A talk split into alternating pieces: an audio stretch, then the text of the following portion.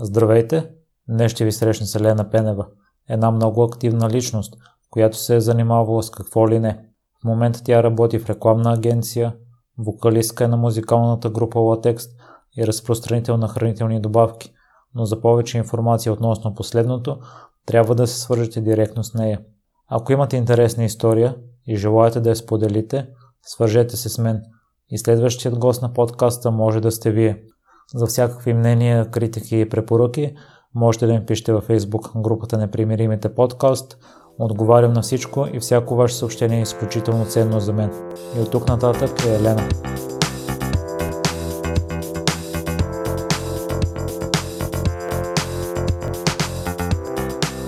Здравей, и благодаря много за прията покана. Ти трябваше да бъдеш посредник и да ме свържеш с един мой гост, но като видях сайта и видях какъв активен човек си, веднага поисках да ми гостуваш и благодаря много, че веднага откликна. Ти си се занимавал с много и то различни неща. Ще ми разходиш ли хронологично Хронологично започваме сега, ще свържим след 15 минути. най-общо казано, аз от малка се занимавам с изкуство и тъй като докато бях в училище, постоянно пътувах на турнета с една вокална група, връбчета се казва. Свирих на пиано, на китара по-късно и на бас.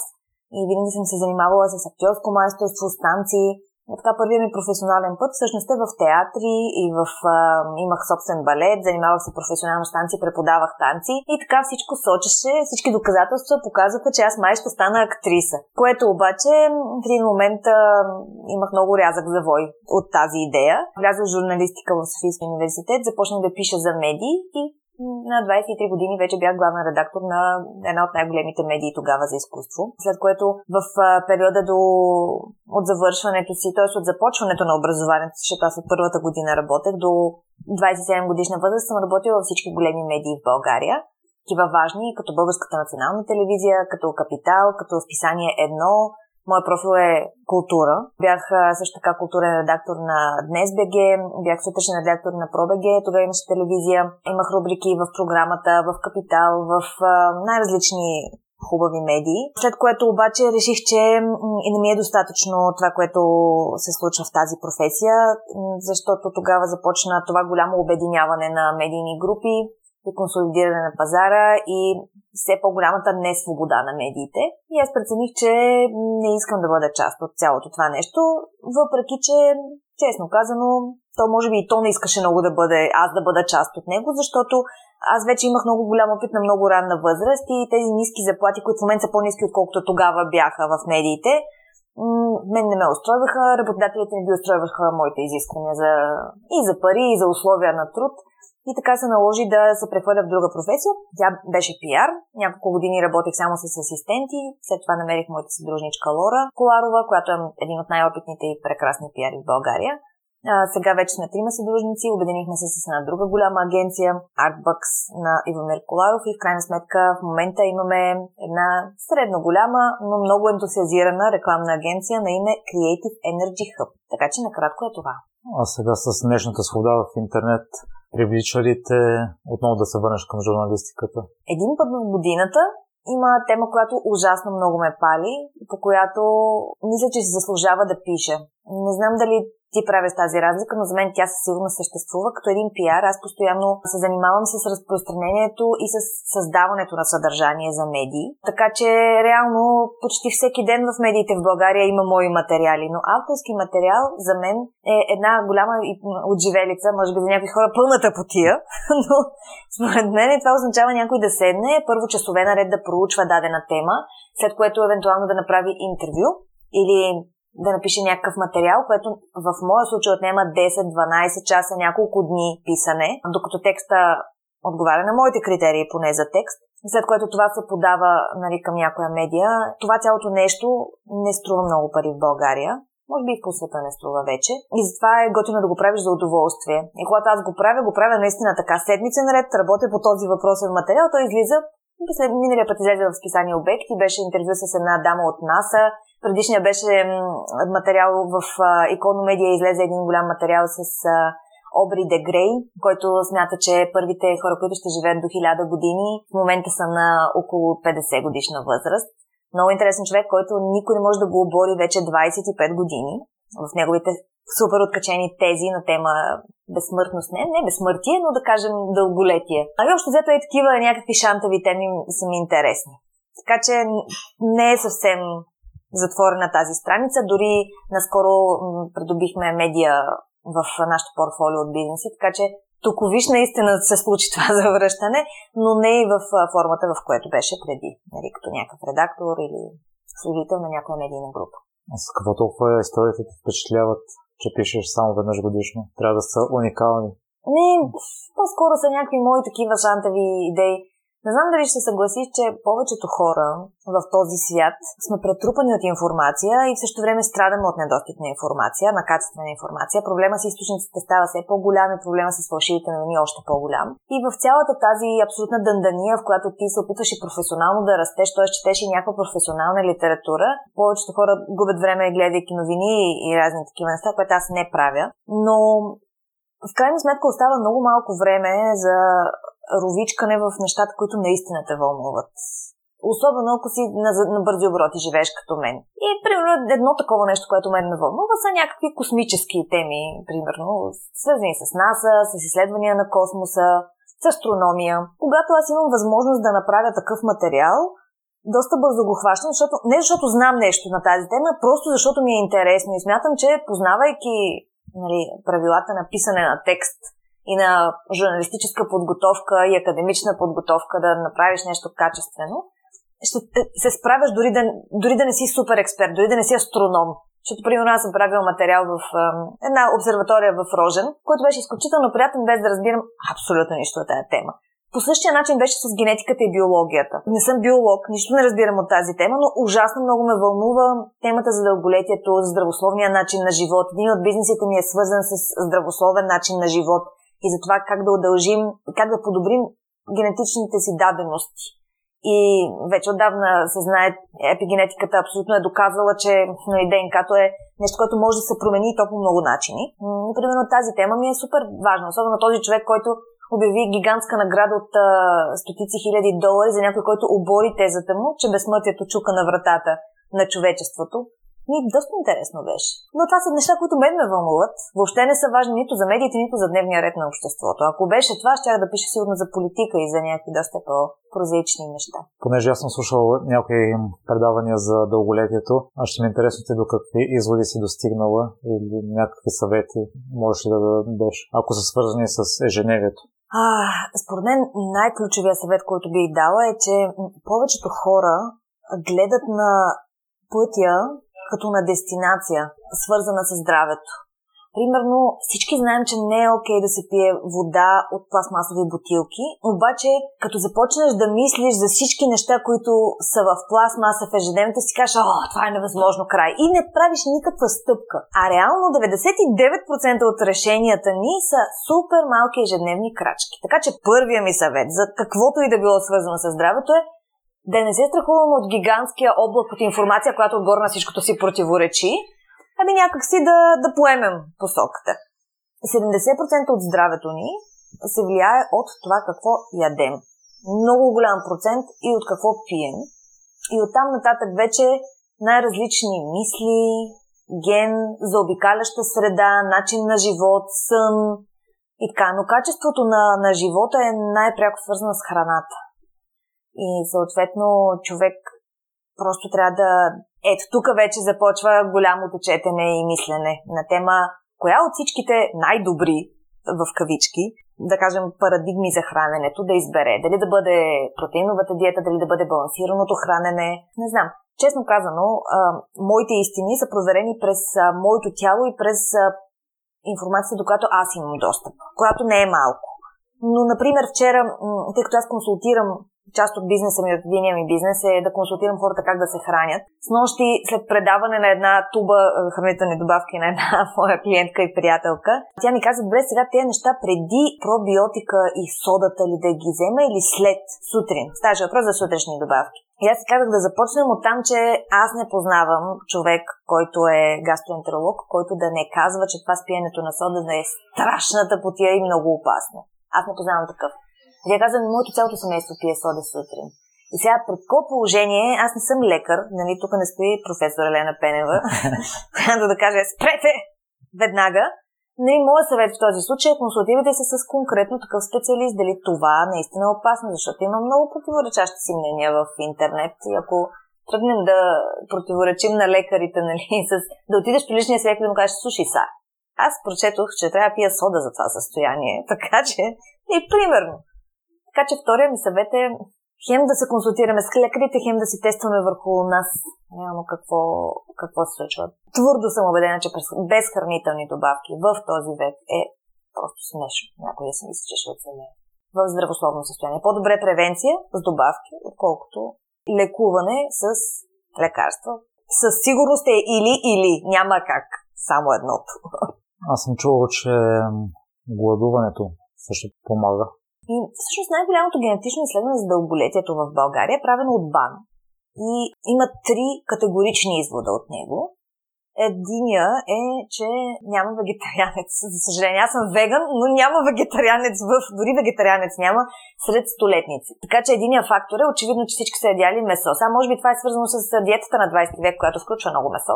Но това е един от фактите от БАН установен. Втория факт е, че от всичките тези хора много голяма част живеят в градове а не а, този известен мит родопските а, баби в а, дъл- дълбоко затънтено селце с натурална храна. Не, социализацията е много голям фактор за, за дълголетието.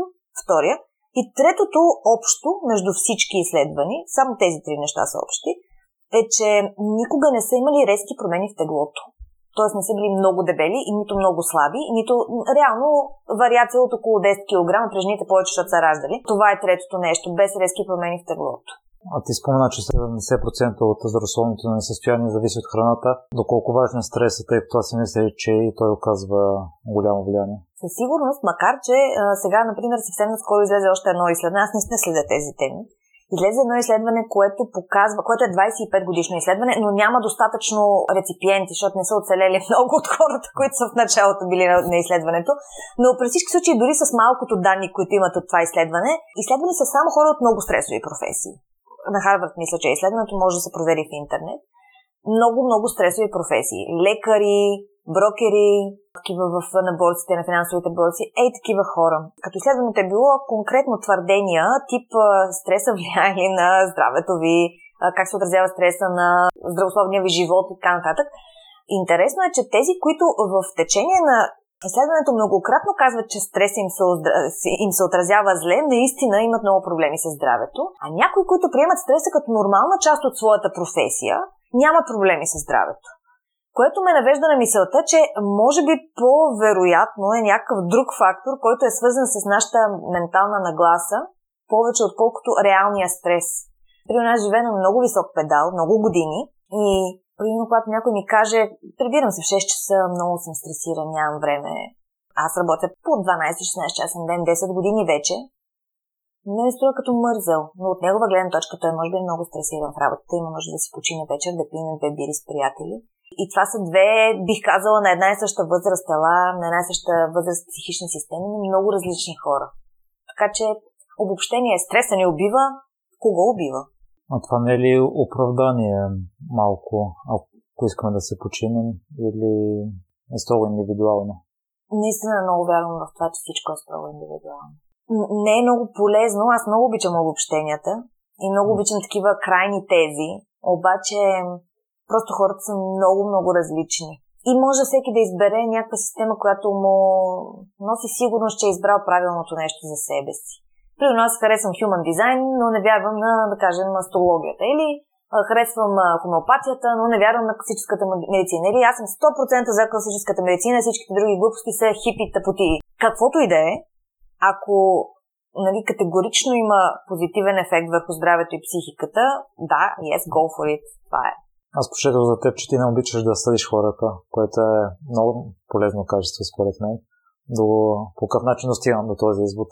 Той има ли някой, който не съди хората? Не знам. Аз, аз самата, когато вървя по улиците, в главата ми монолога, който тече, не мога да кажа, че е цветя, рози и ходещи понита. Напротив, постоянно то какво облякал, он е как се държи, свиркам с, и псувам с колата, когато някой направи нещо, някаква тъпотия, естествено.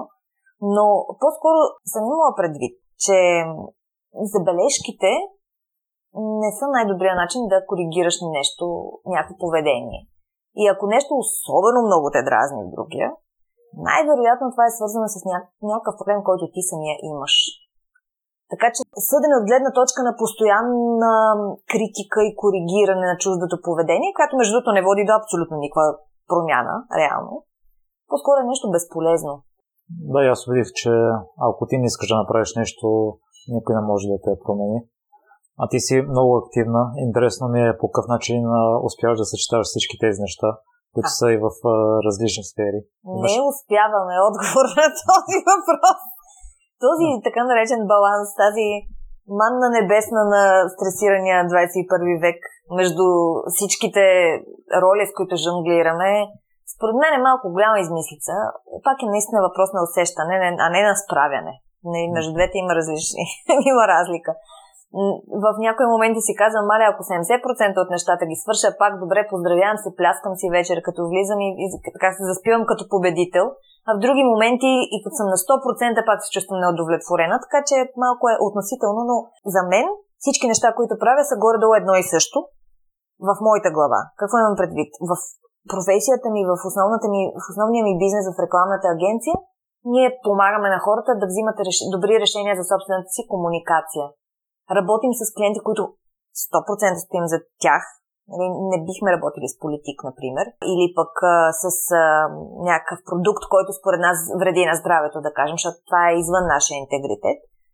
И съответно им помагаме да комуникират по-добре. Сега вярно е, че в един и същи момент седем различни такива кампании. Една на артист, една на кафета, една на спортен парк и една на някакъв друг а, продукт, да кажем, върви, не, строител на небостъргачи, да кажем.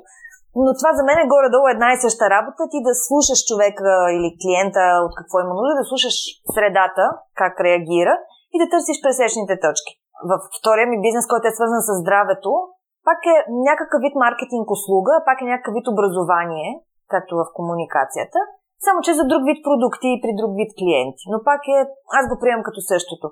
Само артистичните дейности и спорта, нали, тези така наречени хобита, към които не подхождам, между другото, с едно са, е, сега тук, нали, както стане.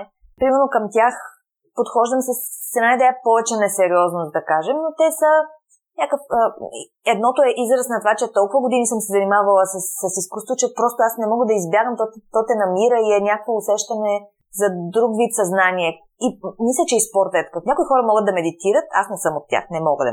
Абсолютно по никакъв начин не мога това да го постигна, но когато, примерно, свирим с латекс, усещането е много подобно, според мен, на това, което усещат хората при медитация. Абсолютно различен вид съзнание, различен вид мозъчна дейност, усещане на тялото. Много е различно.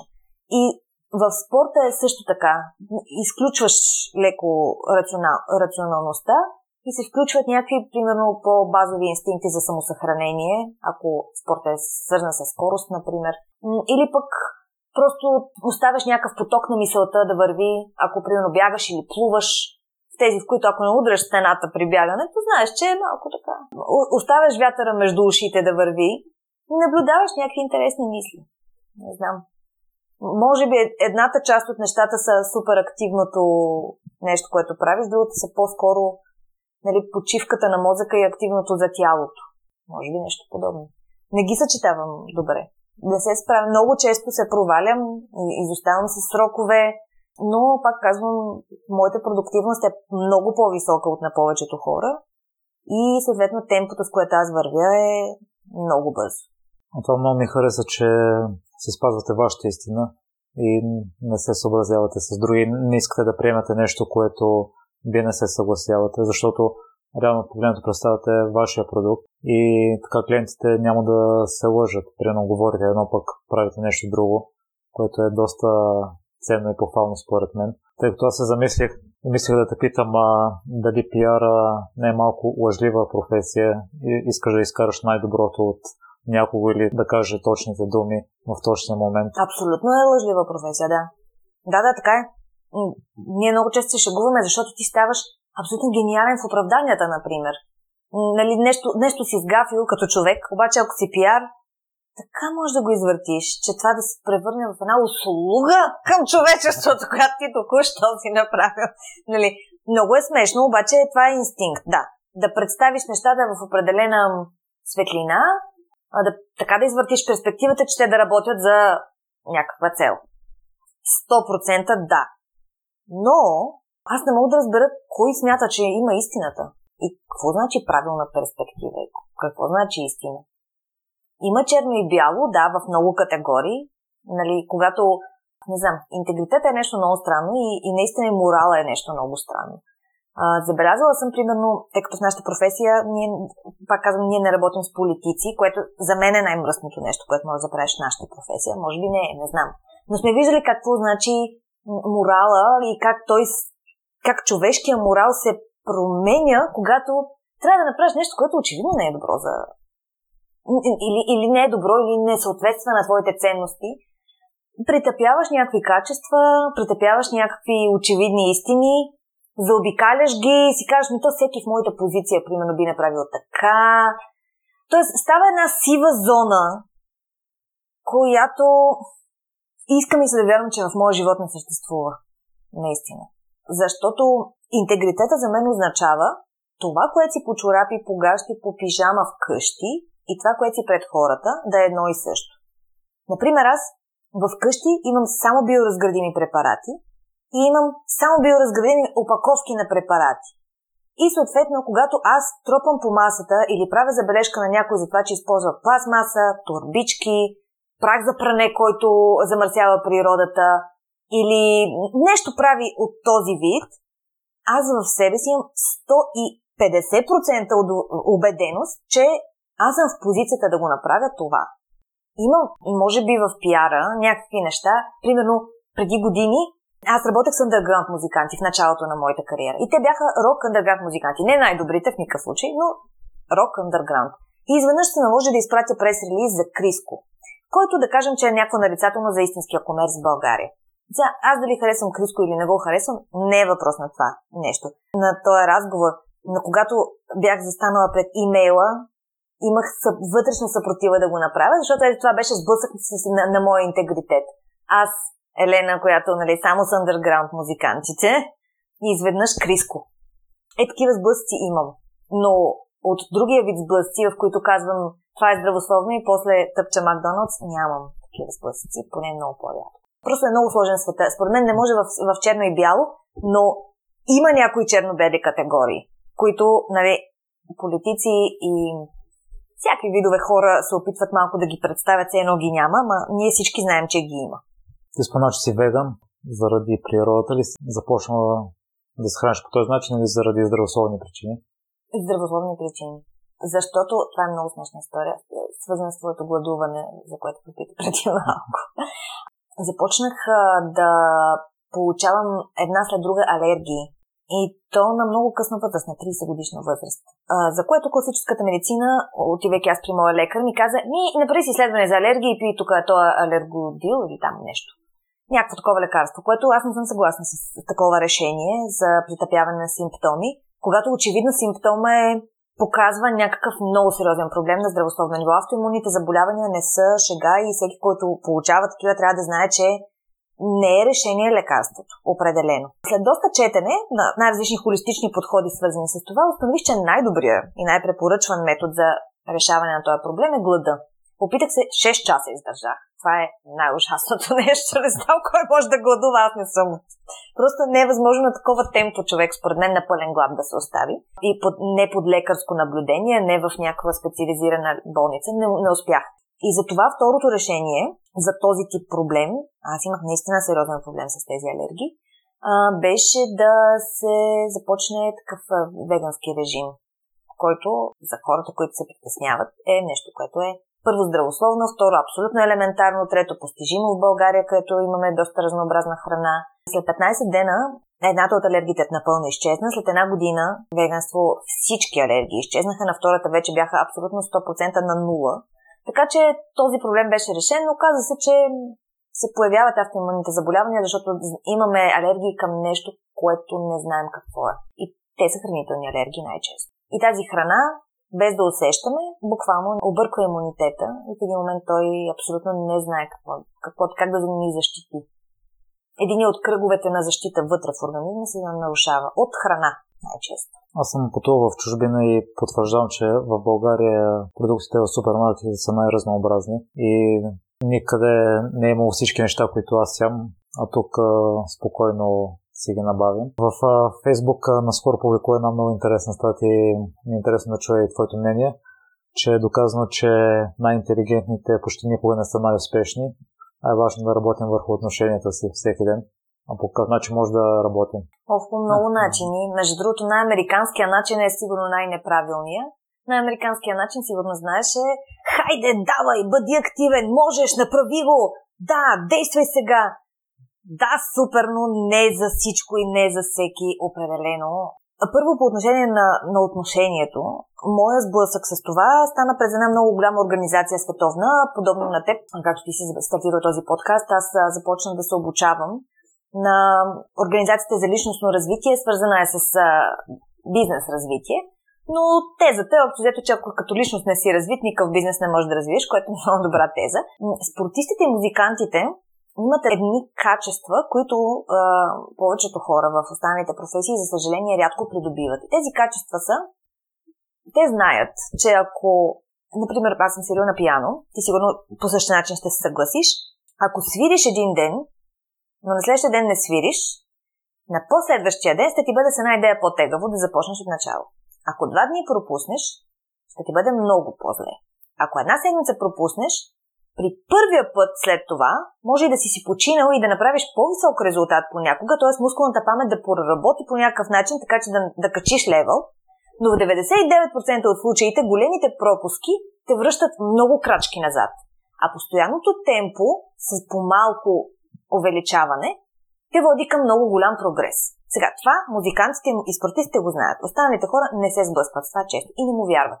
И вярват в инстантния гигантски резултат ще отида в фитнеса, ще се напъна 2 часа, после една седмица ще ходя като терминатор и това е супер ефективна тренировка. Не пич. Кликни 20 пъти днеска, кликни 21 пъти утре, кликни 30 пъти други ден и действай бавно, ама не и какво да направя след като клекна 20 пъти? Кликни 20 пъти. Това е. Това направи. Клекни 20 пъти. Ей този принцип за мене беше абсолютна революция в живота ми, защото той въжи за отношението с другия човек. Едно е да кажеш, уф, колко си дебел или що не си измил чиниите днеска, а друго е да кажеш, ей, колко добре изглеждаш. А ако това го повторим 365 пъти след една година, къде ще са отношенията между двамата?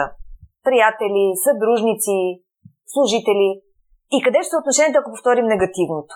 Ей, този принцип за мен е най-най-ключовото нещо, свързано с прогреса, с личностното развитие. И този принцип интелекта му пречи. Защото той е контраинтуитивен. Ти вярваш обикновено, че ако два дни гладуваш, ще свалиш 5 кг. А истината е, че ако един месец ядеш по-малко всяка вечер, ще свалиш 5 кг. И нашата култура ни учи да си мислим, че код направим днеска има значение. Не, няма никакво значение. Ако правиш едно и също нещо достатъчно дълго, времето започва да работи за теб. Ето това е принципа. За мен. Много ми е важен. И другото нещо е Ей, та идея, хайде, сега, давай, направи го. Да, в някои случаи може би някой има нужда от този ретник, но не вярвам, че подхода към всеки човек е такъв. И смятам, че флегматичните характери много страдат от тази заблуда. Има хора, които са просто флегматични характери, те са по-бавни. Тези хора, между другото, успяват повече от холериците, които са нали, агресивните типчета, които смятат, че трябва командорът навсякъде. Флегматиците може един месец нищо да не правят и след това, като решат да направят нещо, да го направят така, че нали, след това да избухнат в някакъв гигантски резултат, благодарение на този фактор време. Едни и същи движения, малко по малко към прогрес. Докато този американски начин подсказва, че едва ли не трябва всички да сме еднакви. Но няма, няма нищо такова. Няма, няма един подход към една. Няма такова нещо, което да кажеш на всеки човек по улицата направи това и ще станеш успешен. Глупости. И точно е тук пречи интелект. Но повечето хора, като го чуха това, че нали, интелекта не, не помага за успеха, много се обидиха. И си казах, аз нали, като умен човек, как? Сори, но най-вероятно с тая глава може да измислиш по-добри оправдания от някой, който няма толкова голяма глава. Аз съм да вметна, че за гладуването аз, ако не се лъжа, съм чул, че периодичното гладуване работи за дълголетие, т.е. да се храня в период от 8 или 6 часа на ден. И като цяло хората съветват да седе по-малко, да не се тъпчене. Другото нещо е, че слушах един разговор и човек съветваше, че най-хубавото качество, което може да се напишем в CV-то, е да напишем, че сме завършили маратон, именно заради тази отдаденост и за тези тренировки, които се налага да направим, за да го завършим. Но аз нямам смелостта, докато се търся работа да го напиша. Би ли дала няколко съвета за хората, които искат да се хранят растително, тъй като в чужбина вече популярно и много дори известни личности и спортисти прибягват към този метод, докато в България все още се смята за странно. А, моите съвети са свързани с това, което аз обичам да ям, но растителното хранене е по-разнообразно. Гаранция, гарантирам го това, по-разнообразно от всяко друго хранене, защото повечето хора, които се хранят като вегетарианци или като месоядни, така да го наречем, влизат в някакъв коловоз на това, което обичат да ядат и което редовно ядат. И най-вероятно сменят едни 10, 15, 20 ястия постоянно. Нали, няма разнообразие от вкусове. Това, което много ме изненада, като започнах с веганския режим, беше, че когато малко разчупиш тези навици на хранене, установяваш, че има много разнообразие от вкусове и дори не е необходимо да готвиш, за да можеш да го постигнеш. Например, мога да кажа аз как се храня. Нещо много странно за мен. Аз обичам зеленчуци, не обичам плодове и почти не ям такива. И сутрин закусвам с салати, защото ако закусвам с въглехидрати, бързи въглехидрати тип баница, кифла, хляб, ам, мюсли, а, ми се доспива от въглехидратите. И затова сутрин започвам с салата, след което ям ядки, бобови, примерно всяки видове хумуси, всяки видове пасти, авокадото, нали, храната е зелена много, понякога ям риба, което много обичам. Да, всъщност това изказване с веденството не е много вярно за мен. Ям риба. И общо взето се старая да спазвам този баланс между протеини и въглехидрати особено с протеините в, в растителното хранене, много лесно се набавят и са много полезни. И всъщност, според мен, протеините придават най-приятния вкус на храната. Примерно в салатите си слагам ленено семе или я подправям с стафиди и, да кажем, някакъв протеин, който когато се смеси с мазнина, става като сос. Е, такива неща правя. Не знам, това не, не съм подготвена да дам супер съвети, но едното, един от съветите е каквото както и да се храни човек, има нужда от добавки. И тези добавки в България, даже не, не според мен, а според нашето здравно министерство, масово имаме липса на магнезий, на Б-комплекс и смущения в йода. Особено 80-те години, които сме раждани. Тогава е имало някакъв проблем м- известно време с, свързан с йода, затова много често има автоимунни заболявания, свързани с щитовидната жлеза в този период, в тези поколения. Така че, общо човек трябва да е малко йодирана сол и може би йод в мултивитамините трябва да търси. И калци, магнезий и витамин D, нали, като група в един и същи метаболитен цикъл, който трябва да си да имат предвид, че най-вероятно им липсва. Слушате, къде могат да те намерят? Имам Instagram профил, имам Facebook профил, chhub.bg е сайта на рекламната агенция. А, имам също така подкаст, между другото, за бюти, но той е малко по-затворен, така че трябва да се свържат с мен, за да получат достъп до него. Също така имам какво? В Twitter не съм много активна и в LinkedIn. Общото навсякъде, във всички платформи социални. А, за и на latext.eu и във Facebook. Да кажем, че Latex е музикалната група, в която да си вокалистка. Да, една много откачена музикална група. Но и с много приятни песни. Благодаря ти. Но аз не намерих информация за добавките. Ами, тъй като това е дейност, която изпълнявам по-скоро а, като индивидуално, трябва да се свържат с мен хората. Елена, за финал задавам два въпроса. А първият е в какво си се провалила? Във всичко! Във всичко постоянно, постоянно. Провал е нещо, с което живея много ми е трудно, защото в нашата култура то не се приема нормално. Но просто във всичко имам страх от провал, много голям. Но, не знам, зависи какво хората възприемат като провал, нали? но много дълго време съм работила за неща твърдоглаво, в които не съм била най-успешният човек. Например, когато си журналист, когато аз бях журналист, много исках моите статии да са най-четени, Разбира се, не бяха, дори много често бяха най-нечетени, най-безинтересни. Какво значи голям провал? Не знам. Много често се провалям с това да не ям сирене, което е адски вредно за мен, но аз много го обичам. дори, дори като веган се провалям. нали? Във, във всичко, във всичко. Но след всеки провал ставам, което е по-важно. Или когато не мога да стана, или не мога веднага да си вдигна отношението на Макс и не мога веднага да се възстановя изцяло, след определен период, просто тренирам ума си да разбере, че това е нормално, че трябва сега да станем и хайде да продължим. Това е едното.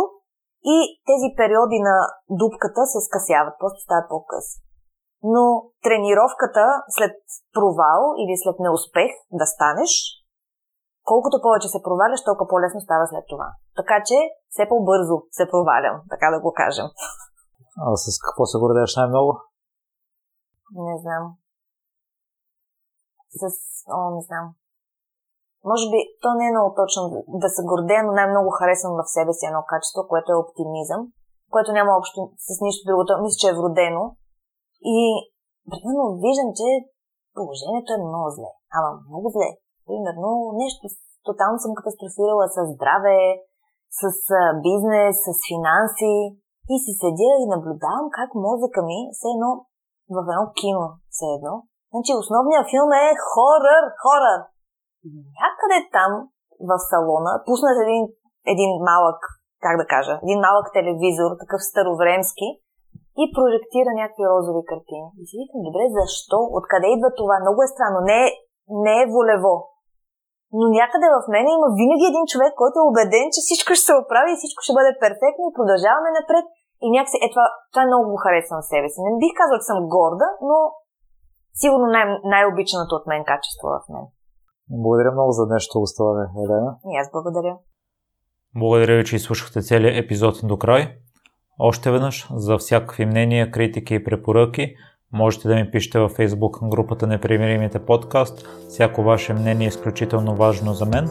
Лек и успешен ден!